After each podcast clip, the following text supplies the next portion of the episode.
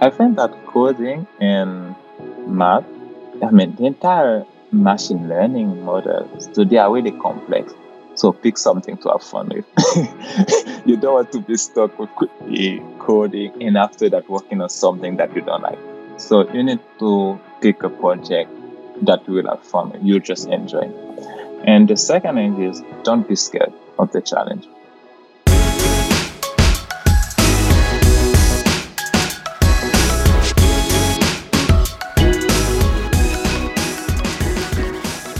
What's up, everybody? Welcome to the Artists of Data Science podcast, the only self development podcast for data scientists. You're going to learn from and be inspired by the people, ideas, and conversations that'll encourage creativity and innovation in yourself so that you can do the same for others. I also host open office hours. You can register to attend by going to bit.ly.com forward slash a-D-S-O-H.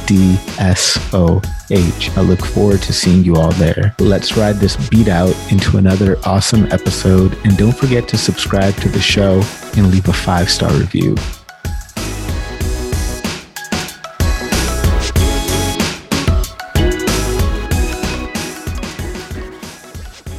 Our guest today is a data scientist and machine learning engineer who was born and raised in Port au Prince, Haiti.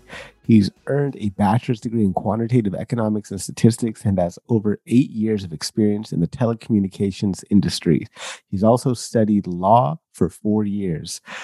His hunger for knowledge and determination to turn data into insights has contributed to his most recent successes at Digicel PNG Limited, the biggest telecommunication company in Papua New Guinea.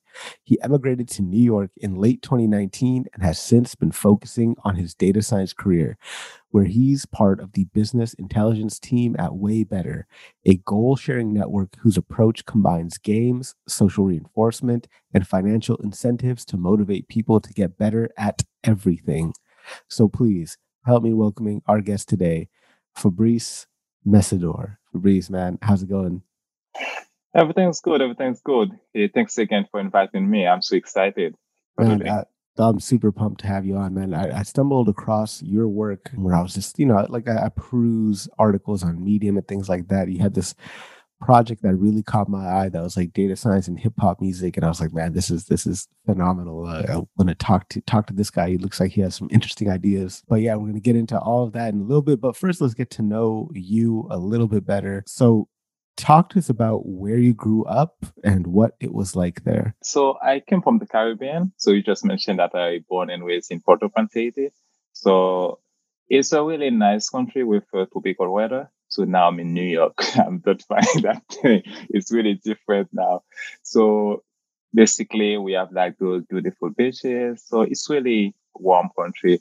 And growing there, so it was always about education. So my parents always push us to go to school. It was like, so you have to go to school first and probably during the weekend you can meet some friends and we practice some sport. And one of the things that really it, it do me, the way that I'm now, I think that is really the discipline that I get. So any if people from the Caribbean, they know that those parents they are really strict. So you have to do this. So if you don't study, so you don't get any reward. So I think that that's really helped me in life now.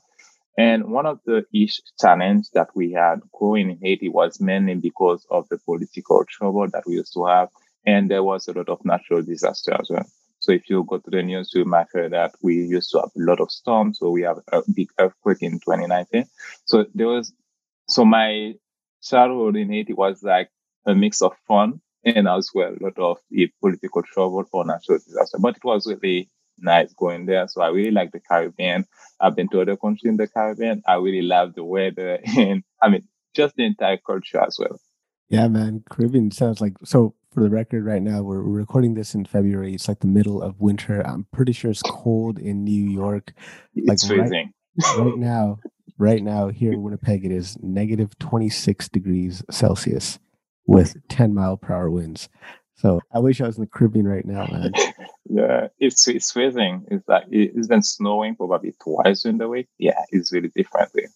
So so I mean, talk to us, I guess, like walk us through how you you went from from Haiti to New York, right? So Haiti, you grew up. So in in high school, when when you're a high school age student, what did you think your future would look like? Did you think you'd end up in the middle of winter in in New York?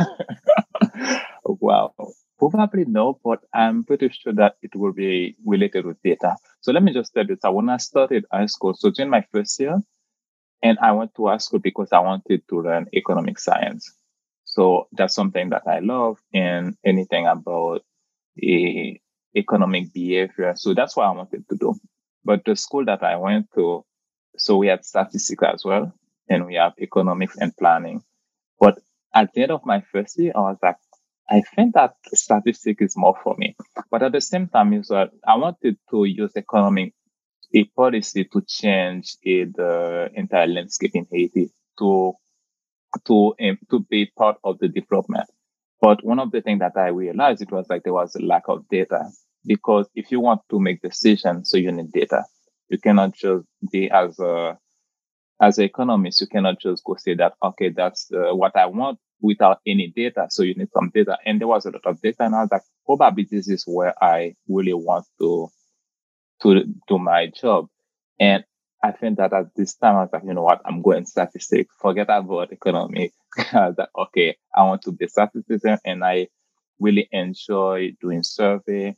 And when I start doing econometric model, it was like, oh, wow, that's so much that I can do. And I think that when I was in high school, I was like, okay, I, whatever it is related to data, I want to be part of it. I didn't know if I will be in New York, but I think that I already have a clear idea that I wanted to do a statistic and managing data, playing with numbers, and something that I really like to say, make the numbers talk. Yeah, we got a very similar background in terms of the education because I studied economics and like statistics during undergrad years as well. So, what do you think? Do you, like econometrics was like my favorite like part of economics. And like I just absolutely love that stuff. So, what do you think? Like, do you like microeconomics or macroeconomics better? Which one do you do you prefer? I think that I prefer microeconomics. And one of the field that I really enjoyed was like game theory because you really see other agents they think. So in terms of utilities. So I think that I really, I know I, one, of the things that I always say is just like, if you can impact an agent, so, and that agent can impact two other, and those, you can eh, change the entire macroeconomic landscape. So I think that whatever you have to do, you have to start with the way that the agent is thinking, because you know that the agent is rational. So the way that they impact impacting the market. So I think that is where you have to start.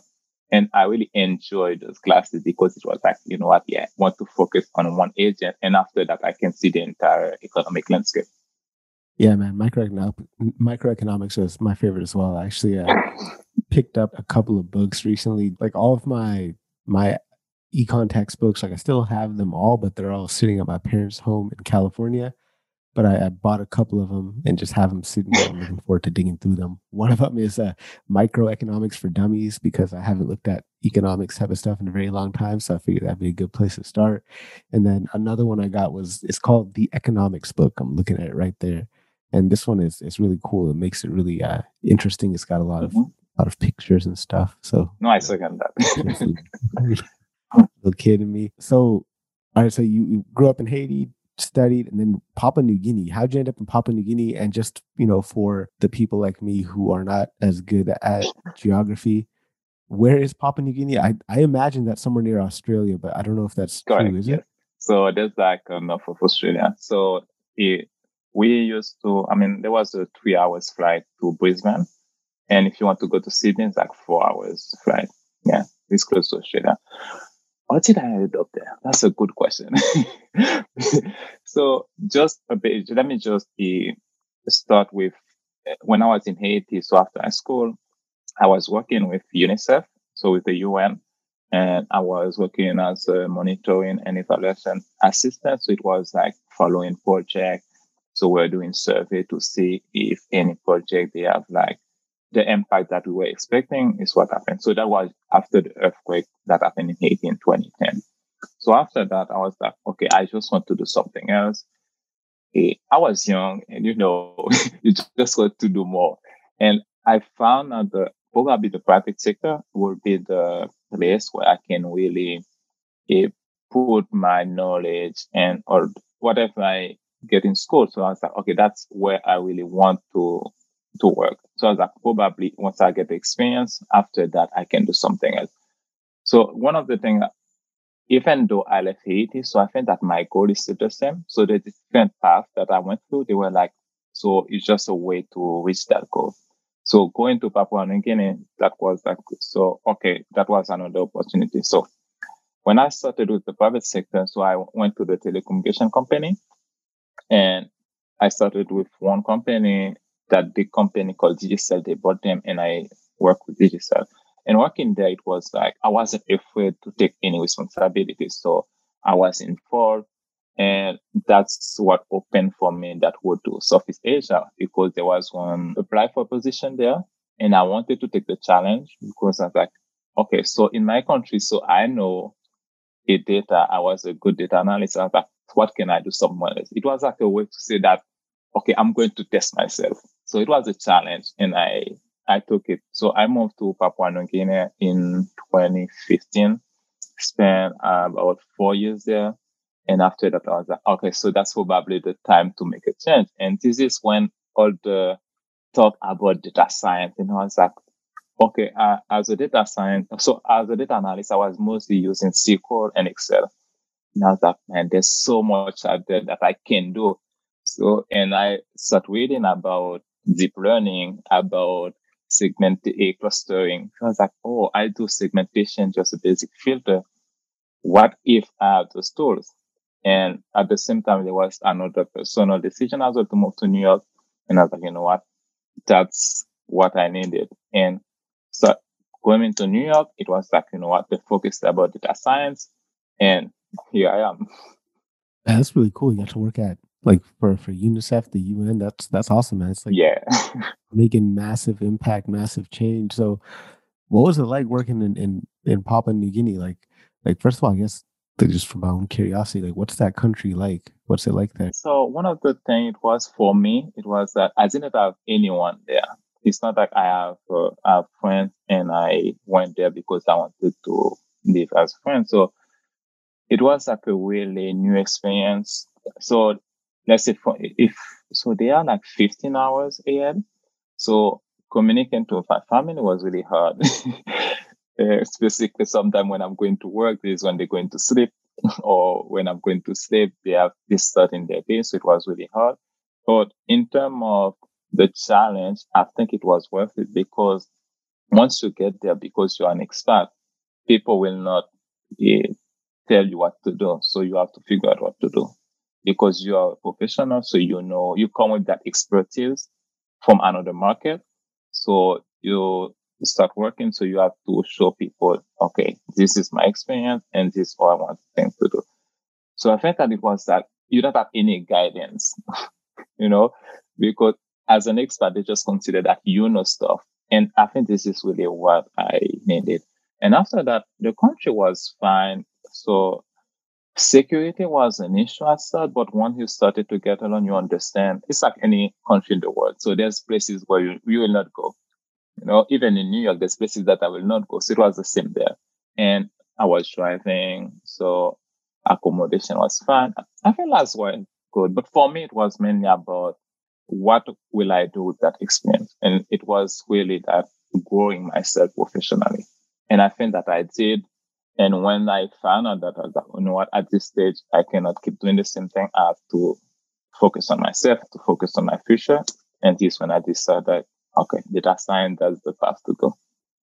And then moved into to New York, man. That's crazy. So twice you kind of uh, left, you know, left. That's huge changes. Going going from Haiti to Papua New Guinea to Papua New Guinea to New York. That's that's crazy, man. That's uh, I mean, crazy in like the good, in the best way, because that's really really living outside your your, your comfort zone. Yes. So while you were in Papua New Guinea four years, did you get to travel anywhere? Did you bounce around yes. any of those countries? Yes, I did. I did. Uh, I went to Fiji a couple of times. I think I went to Fiji maybe three to four times. Australia, I went to Australia a lot of time because every time that I was coming to New York or go to Haiti, I'll transit to Australia or spend a night there. And sometime when we have a long weekend, I'll go to Brisbane or Sydney. I spent some time in Singapore because we had an office in Singapore. So I worked from there for probably two or three months or even in Fiji. So that's the thing that company, they have other um, offices in the South Pacific. So we have an office in Fiji, Vanuatu, uh, Samoa, and Papua New Guinea, and we have another office in Singapore. So working there, the chance to basically visit Southeast Asia. I think is at that time I went to Thailand, I went to Philippines a couple of times, Malaysia. Yeah, that's another thing. So if I was in the Caribbean or in the US, the those countries are really far, so you will never plan to go just for a weekend to go to Philippines. But living there was like, you know what, I can just take a direct flight to Philippines and you spend one weekend in Manila and after that you get back to work on Monday or Tuesday. That really That's fun. cool, man. That's awesome, dude. Yeah. Actually my my mom's side of the family is from Fiji. Like my mom was born and raised really? in Fiji. Really? Yeah, Where's that? Yeah. Suva? Suva, yeah. Okay. Yeah, Suva, yeah. Yeah. There's a lot of Indian people, a lot of uh, yes. Indian diaspora there in Fiji, and I'm pretty sure the Caribbeans too, right? Like like Caribbeans have a lot of uh, Indian people there as well. That's cool, man. Like I've always wanted to go Fiji. I've never never oh, been there. So fun. yeah, yeah. I, I love Suva. So the Suva and the Nadi as well. So Ventuka. I have a couple of friends in Fiji as well. That's cool. and there's like a good diaspora of Fijian in Australia as well, mainly yeah. Melbourne. Yeah, yeah. So, man, thanks for, uh, so much for telling us about a little bit about your uh, your background, your your life there, man. It's really interesting. And so you you've got some really cool like writing, man. Like I love the pieces that you've done. You you know love to unpack some of the wisdom that you've got in those posts. And I think one that's really important uh, is just the the piece you wrote about tips for staying focused. So I think that's a big one for I mean anybody really. But what, can you share some some of those tips with us? Thanks. Thanks for liking my writing. So I'm still trying to improve. I think that the three tip that I can share, and I think that is mainly between the COVID. So I was like, you know what, with everything's happening, you need something to start focusing, eh, stay focused. And that's why I really wanted to write about it. I think number one is to have a plan. So you need, when I say a plan, you just like think about it. You need to have a plan and you have to write it. So you need to know exactly what you want. So once you have a plan, you know, you have a goal, so you know what's the way to achieve it. So I'm pretty sure that that will keep you, keep you organized. So you can say that, okay, that's where I want to go. And that's the different way to achieve that. So that's the number one. The second one, you need to practice and you need to stay disciplined. So whatever you want to do, even if you say that I want to be a good driver, yes, you have the plan, but if you don't take a car and probably do a bit of driving every day, you'll never be good at driving. So you need to practice. And it's not like practice for 10 minutes one day, a second day, five minutes. You need to be consistent with that. And the last one, what I can say, just like you have to act. You need to make real decision. You, you need to take action on it. So you have the plan, you practice, you want to get better at it. And after that, you cannot just say that, oh, I know. You have to go out there and say that, okay, now I'm taking real actions toward that goal, that objective that you have. So when you're, you know, making that transition, because you said previously your job was a lot of SQL, a lot of Excel, then breaking into data science, you had to really upskill and like, I, I believe you use Python, if I mm-hmm. recall correctly. How did you apply those techniques to when you were uh, learning Python? Yeah, I mean, learning Python. So I have to go to, I went to the boot camp when I came to New York. So I started myself, but I was like, because I had a full time job, it was like the best option for me. And I was like, even though if I go to New York, come to New York, so I still have to adapt. So I was like, you know what, I have to go to probably to school. So I went to that boot camp. It, it was like about five, four to five months. So one of the things that I had in terms of the, so the plan was like, I want to transition to data science. One of the actions that I had was to go to the bootcamp. And while in the bootcamp, one of the things that I managed to do almost everything was to do a code, a coding challenge. So there's those websites that give you coding because I didn't have a, I knew SQL. So, but I didn't really have a coding background, you know, so practicing every day, that's something that really helped me improve in Python.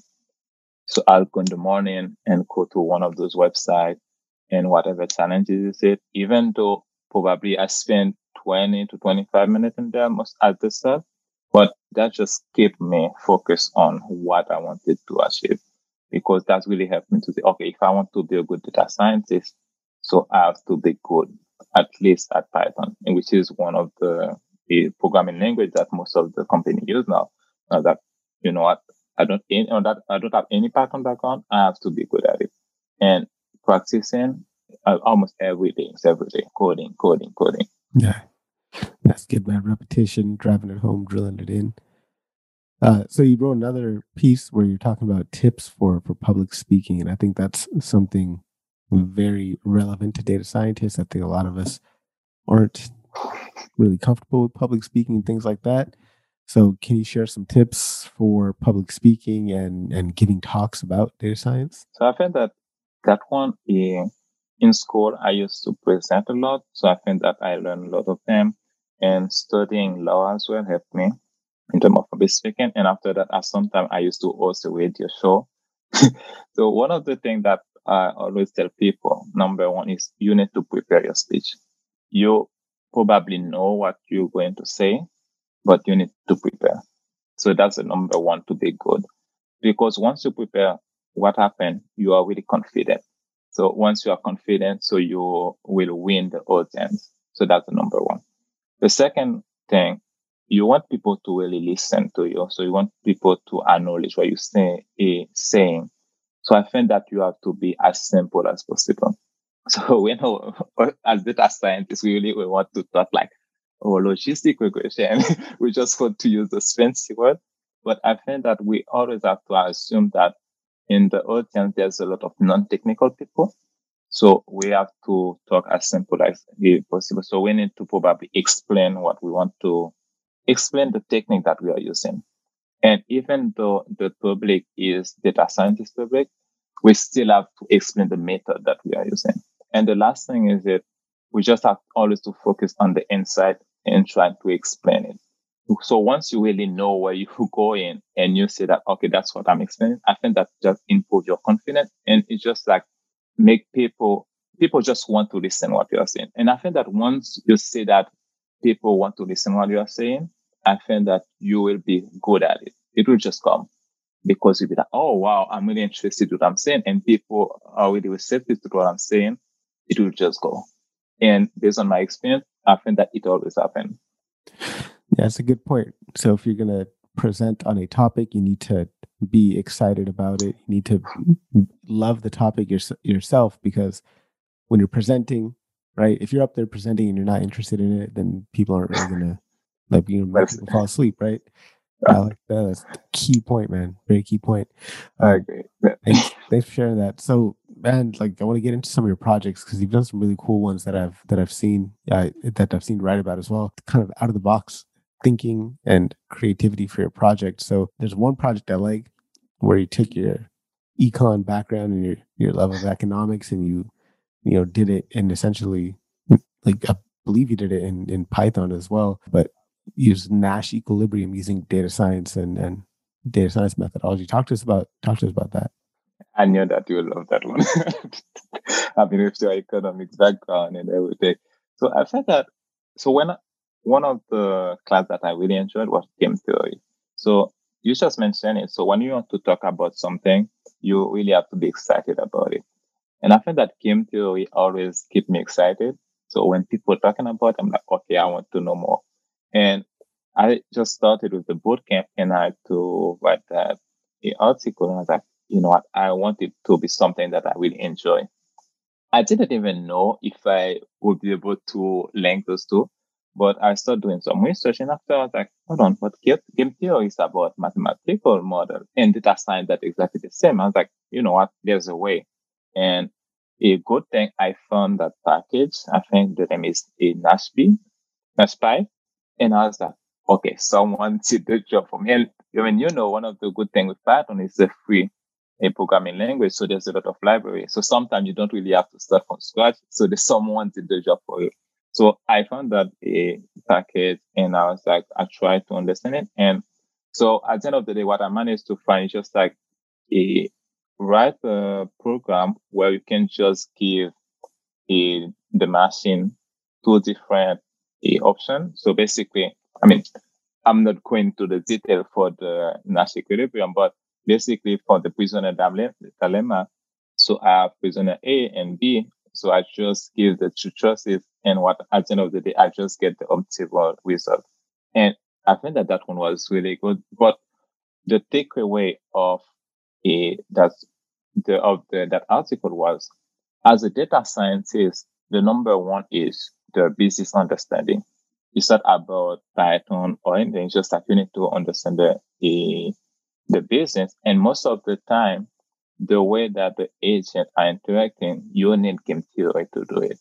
So I think that if you can really find a way to incorporate game theory to your data science study, so that will just give you a, a added, that's just add value to your background or to your knowledge.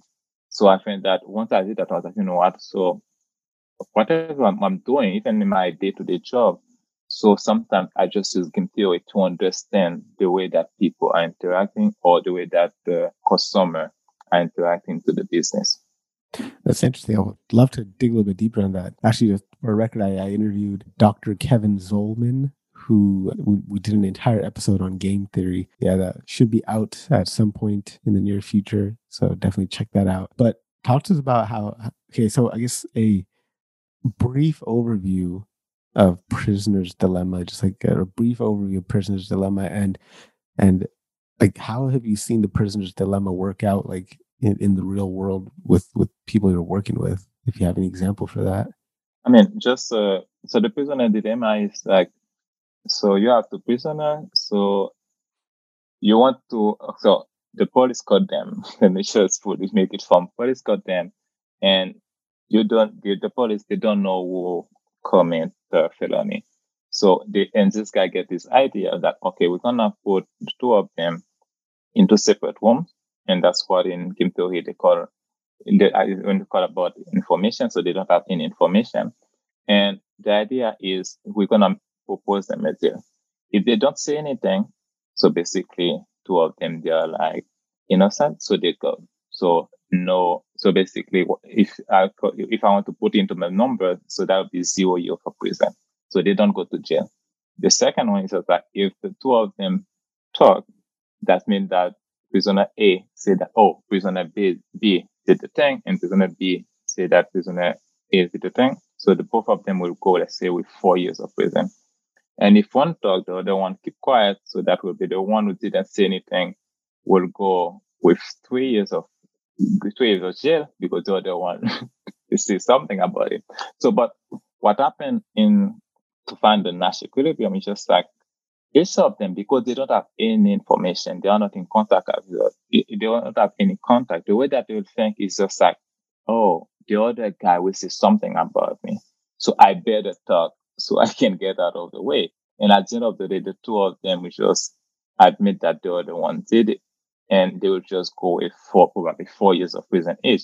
When if the two of them didn't say anything, they will be like, okay, you are free. And so when I did that Python script, I entered those numbers zero zero, I think let's say zero three four four, and I get the four four like as a Nash equilibrium. I find that in real world, I've st- I probably don't see it more often. I find that my I that my probably environment is really friendly but I've seen it let's in politics though.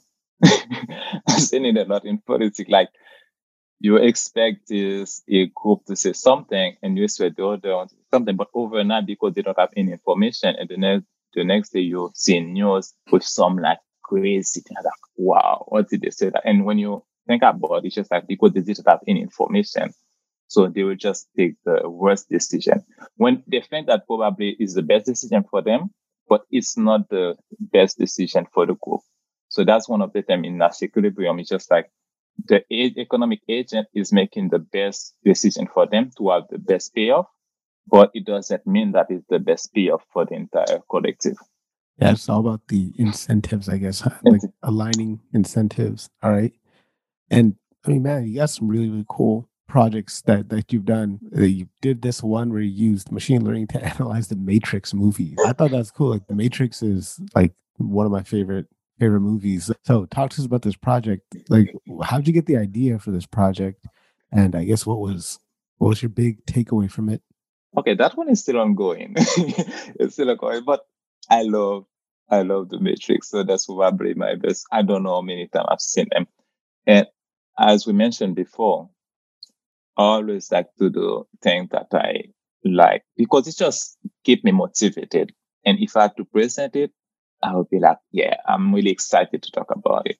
So that project, I, I probably almost done with the, the first stage. So I have this all my data already. So which is like the script for the three movies. So I clean them and there's a basic EDA that I that I did, just like fun number of words per a per different a person. Yeah. And I have some graph so, but what I want to do, there's two models that I'm going to use. The first one, I'm going to do the natural language processing is to do a bit of topic modeling. So to see that what is really what they're talking about. I just, I know that everybody, they have an idea about the matrix. What I will is, I, I'm telling myself that with machine learning, I can really find out what they're talking about. I think that at this stage, I'm going to start. And the second one, I'm going to use graph theory to analyze the different relations in the matrix. So what I'm hoping is to find that Neo will be in the middle and everything is linked to Neo. That's because you know that Neo is like the one. so I'm like, yeah, that's what I want to see. So I just hoping when I'm do when I do that graph and I see Neo in the middle and all the edge and all, I'm like, yeah, that's what I want. If I can see that, I'll be so happy. So how'd you like how'd you get the data for the movie scripts? Did you have like how, yeah, how did oh, you do that? Web web scripting. I web yeah. I use web scripting. So web scripting I think is yeah, I can say it's just so it's another tools that we have as data science to gather data. So so I went to that website and they have all the scripts. So I get them. The only real cleaning that I have to do after removing the stop word is just, you know, sometimes. So for a speech, you'll have like, let's say you have Morpheus and you have what they say. But sometimes they will have a line to explain that a car passed by. So you have to, anything who doesn't have, let's say, a name before, so I probably have to take, take them out. But at the same time, I want, I, have to keep them because it's about the movie. You know, it just gives some context to the movie. So in terms of topic modeling, so I will need them just to for something. I don't know how I will use them now yet. I mean, I don't know I will use them now, but I know that I have to keep them. So basically, one side I have like all the speeches, and other the side I have the different actions that happen in the movie. That's that's that's how you gotta do a project. You gotta do it based on things that you find interesting, right? That really get you excited because mm-hmm. you know that's how you get that intrinsic motivation to just continue working through it. And another one of your really interesting projects, I, I really enjoyed digging through this one, was applying machine learning to hip hop lyrics. So I thought that was really cool. So talk to us, like walk walk us through how you came up with the idea for this project. All right. So that is, this project was like my last project at uh, at my bootcamp at Flatiron School. So we had three weeks to do the project, and I wanted mine to be mind blowing. I was like, you know what? I'm not doing any basic project. And as you just mentioned, so once you do a project about things that you like, it just keep you motivated. Because I know when you start doing a project, there's a lot of cleaning and it can be tiring. But if you are really interested about it, so you just keep going. And I'm a hip hop fan. yeah, I always out with friends like, Eminem is better than this, J. Cole is better than. So I think that most of the argument about an artist kind of music, they are all subjective. And I wanted to say that what's the objective way to to classify the music or what's the objective way to analyze the music? And it's data science. So basically it was like a basic mix of something that I love and data science. And I wanted it to be like huge and I think that's how it came up. But it's not that before I didn't, it's not that something that I always wanted to do. It's just like for that project, I was like, I have two weeks for a project. You know what? I'm going with something big. And I think it was big. so what what kind of like I guess what was the what was the the problem statement? What methodology did you use? Like did you did you grab just like the the lyrics or did you grab like the audio or did you combine audio and lyrics? Like how how did you how did you kind of piece that project together? Like what was the big question that you're trying to answer? So the big question that I'm trying to answer is to to move from a subjective aspect of music classification to a more objective and scientific one. So basically, I was like, okay, there's differences in hip hop because okay, for someone who is not like uh, whatever song they say that yeah, it's the same thing. Let's say I always say that for me, my mother, all hip hop songs they are the same. But I was like, you know what, that's probably the way that a lot of people think about it. But what's an objective way to show them, hold on, it's not the same. There's difference in hip hop. And I think that that's, mm, that was my main problem statement. I said that I can show that there's difference in hip hop music. And the other thing I, I wanted to show that over the years, hip hop songs are not the same. That's all probably my two hypotheses for this project. So all the dice uh, in terms of data, it was like a hard one because the main question was when is someone is a hip hop artist? So I found this website that have like more than 300 artists. So that would be anyone with at least a hip hop song. So I started by getting all those names first. And after that, I moved to Genius. I do, I think, yeah, I did web scraping, web scraping to get those lyrics. So basically, I have artists and lyrics, and I'll do, I do the lyrics for all the songs that they have. And after that, I went to Spotify and I do API call to get the audio features. So I don't know if you work with any Spotify eh, eh, data yet, but basically they have all the information about the audio. So anything. So when I did that, I didn't want to keep some artists with like lyrics and the other one with audio. So I only keep any artist with audio and lyrics together. And something what was really unfortunate, like I said, for someone like Jay Z at that time didn't have any song on first Spotify because he yeah, it's on platform.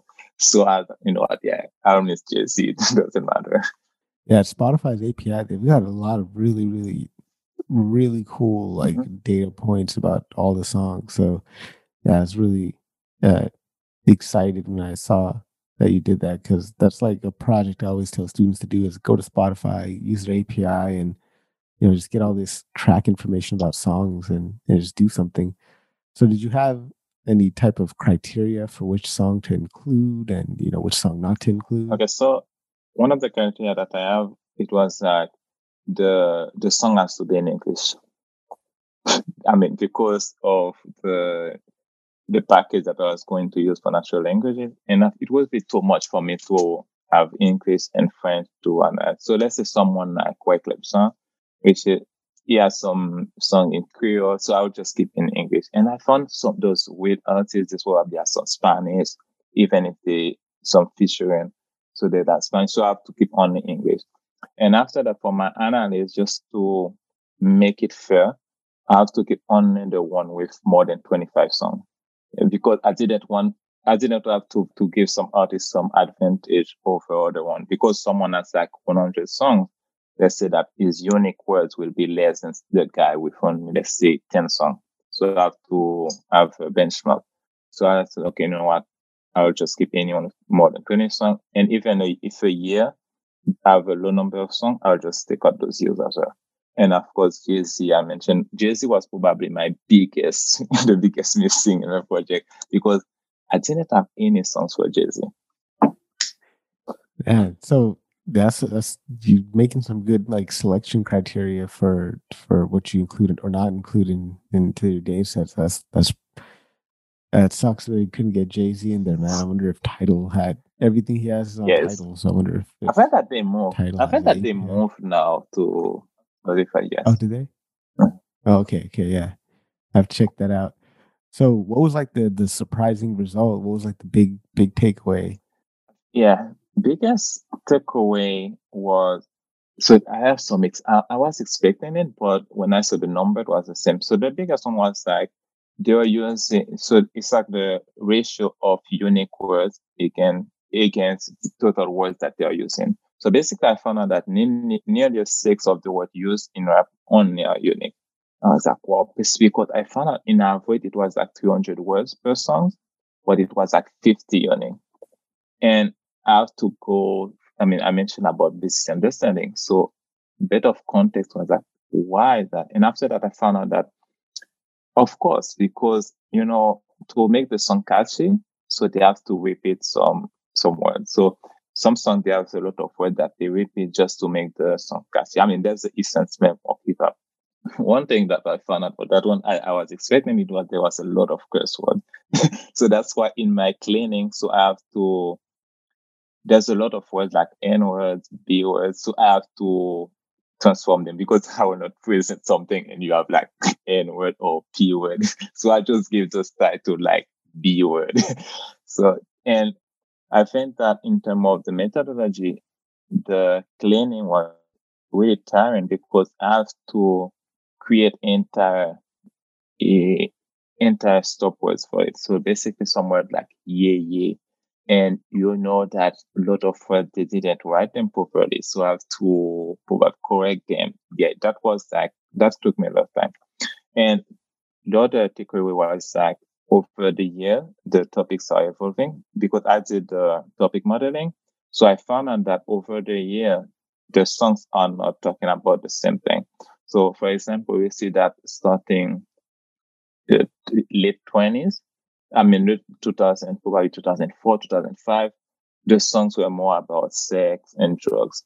And if you go in the 90s, it was more about street violence and beef, stuff like that. So that one was like that gave me a real understanding of FIFA. So that one, that was like probably the biggest. So fascinating, dude. Like, it, like, I love these really interesting projects that you work mm-hmm. on. So, like, can you share some tips for the audience here on how to come up with project ideas and, you know, like, what, how do you come up with these ideas? Like, what can what can the audience take take away from from from this so they can go create some creative stuff for themselves? I think that coding and math, I mean, the entire machine learning models, so they are really complex. So pick something to have fun with. you don't want to be stuck with eh, coding and after that working on something that you don't like. So you need to pick a project that you will have fun with, you just enjoy. And the second thing is don't be scared of the challenge. And I think that there's enough tools and techniques in machine learning to address a lot of issue. So I don't think that anything is too too small or I cannot do that. Try it. Don't be scared of the challenge. You have whatever idea that you have, go with it. Worst case that can happen, you'll need more data. So you just have to get more data.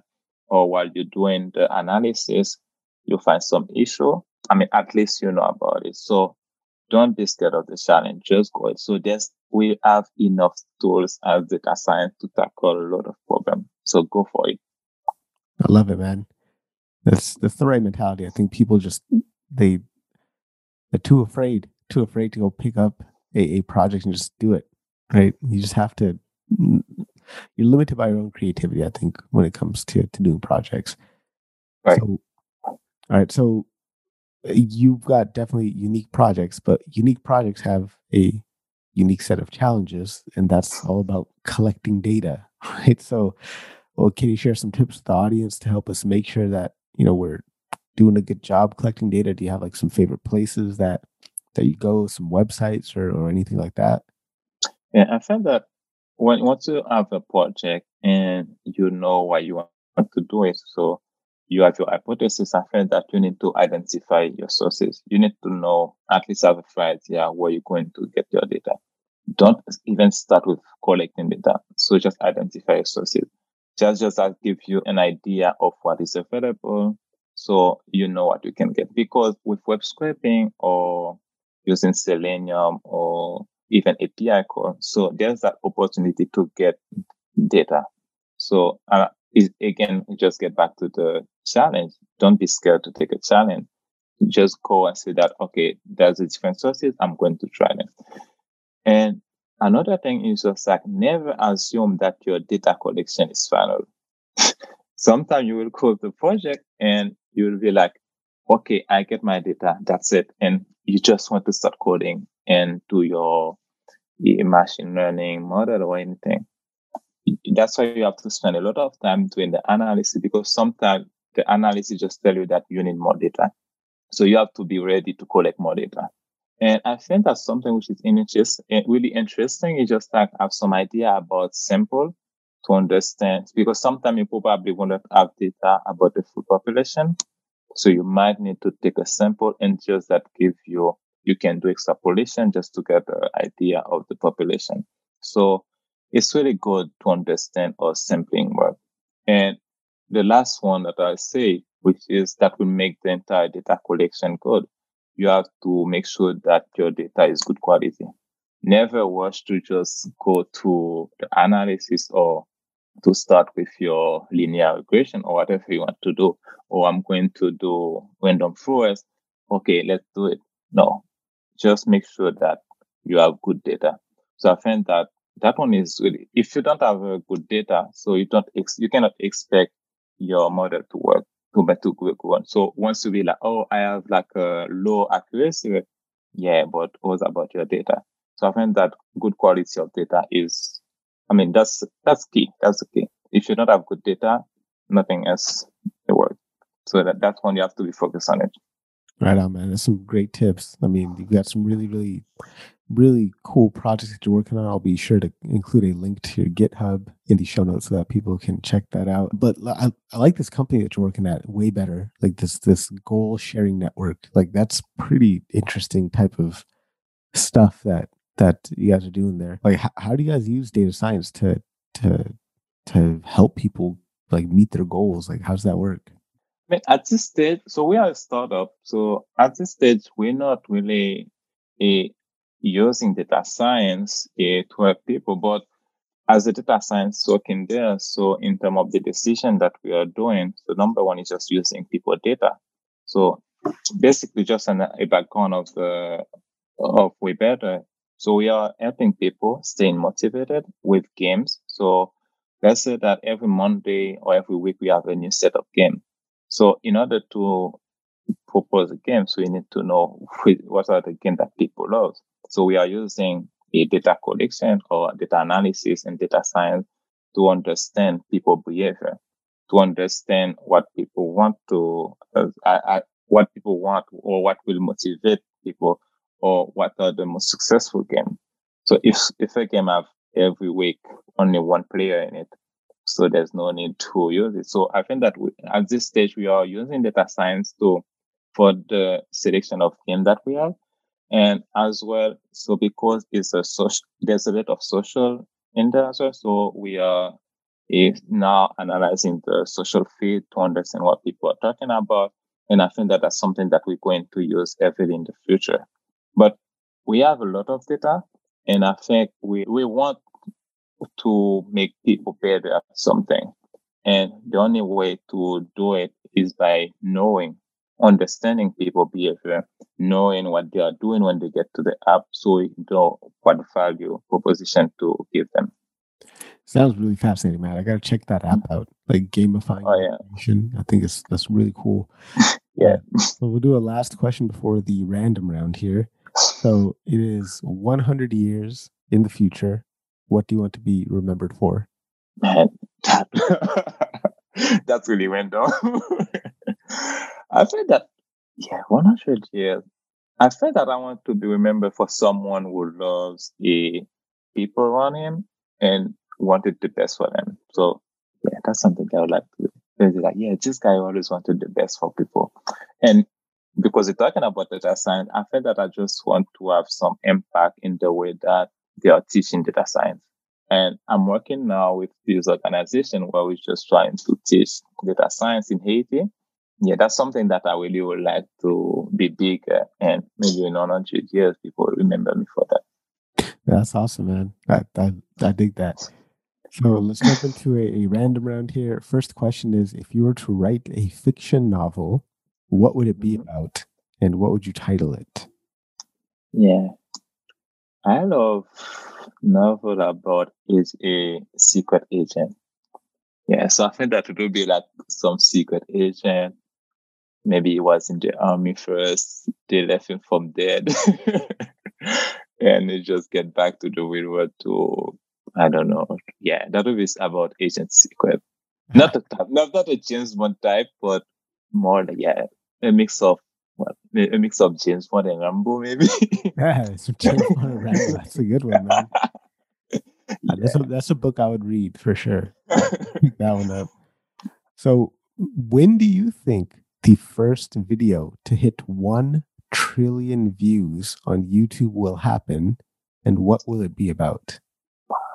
I don't think it will happen so soon because yeah, I mean there's a lot of because uh, why I say that I mean just during the COVID time, so we've been like lockout for what say five seven months, and no video is that you know that views right. And it was like the um, right amount of time for people. That's exactly what people are doing, Netflix and YouTube.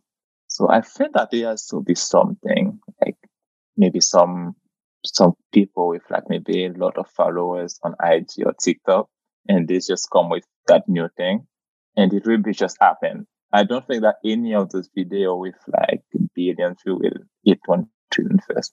I don't think. I don't think that Despacito will hit one trillion.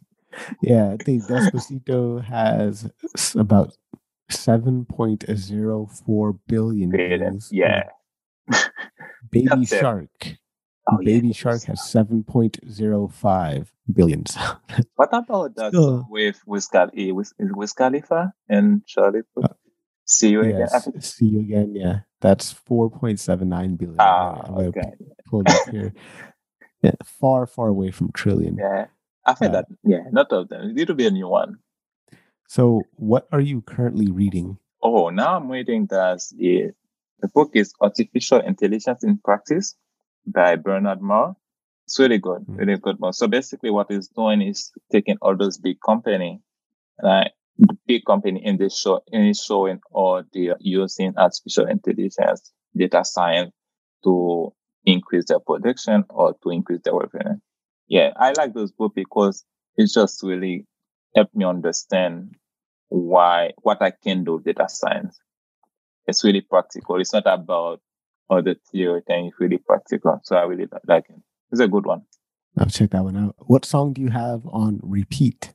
Oh, actually, this yeah, this week I didn't listen to any songs. I'm just trying to catch up with a couple of podcasts. So I think this week was yeah, it was a money pod, a podcast. Yeah. So what, no what, song on repeat. Uh, how about this? What song is like always playing in your head? Well, because you just say Baby Shark, I think that is no, I think that the last album that I listened is the new Eminem album. Okay. Yeah. Oh, and after that, yeah. Yeah. yeah music to be murdered by. so that, yeah. I've checked that one out, dude. I haven't listened to it yet. Well, I've been on some weird music lately. I've been on some deep instrumental house stuff. Yeah. So we're gonna do the random question generator. Oh wow. what issue will you always speak your mind about? What issue will you always speak? Oh. What is your theme song? My theme song. Yeah, I think that that would be Eminem. I'm not afraid. Ah, I'm not afraid. A, yeah, that's a good one. But no, that one is easy. that's a good one. What are you interested in that most people haven't heard of? I think that probably freediving. Freediving? How? What, yeah. Oh, okay. so basically, you go diving without any. And Probably you heard about scuba diving. So the scuba diving, you go underwater, but you have all those equipment. But freediving, you you go without anything. So one breath, and you just go down. Damn. Do you do that quite often? Yeah, I mean, last year I didn't because of COVID, but yeah, the last time that I did was when I went to Thailand. Yeah, yeah. So basically, you just stay at the surface. You you do a couple of breathing exercise, and after that, you take that big breath, and you just go down. I mean, some people they went with it but me I haven't. But yeah, that's really fun. Wow, man! How long, how long were you able to to hold your breath for? I think the last time I went, I was for probably two minutes. Yeah, between two and three. Yeah, but when I started, the when I started, what three years ago or four years ago, yeah, I think it was only one minute. My max was one. But the thing is, what you see, if you're still free diving and you're still doing exercise, so you're just getting better at it. But everything's just about knowing yourself and staying calm and stuff, and try know how to manage a CO2 in your body. Wow, that's fascinating, man. Yeah, that's cool. what would you do on a free afternoon in the middle of the week? Oh, reading. Nice. Yeah. Same here. What's the best thing you got from one of your parents? It's the best thing you got from your parents. I'll say that. Yeah, I think that I like joking, and I I'll always say that I got it from my dad. I always make joke. Yeah, I'm really annoying person. we'll do the last one here. What incredibly strong opinion do you have that is completely unimportant in the grand scheme of things? Something that I, yeah, yeah. So one, yeah, that's really funny. I find that you don't have to have an opinion about everything. I do believe that.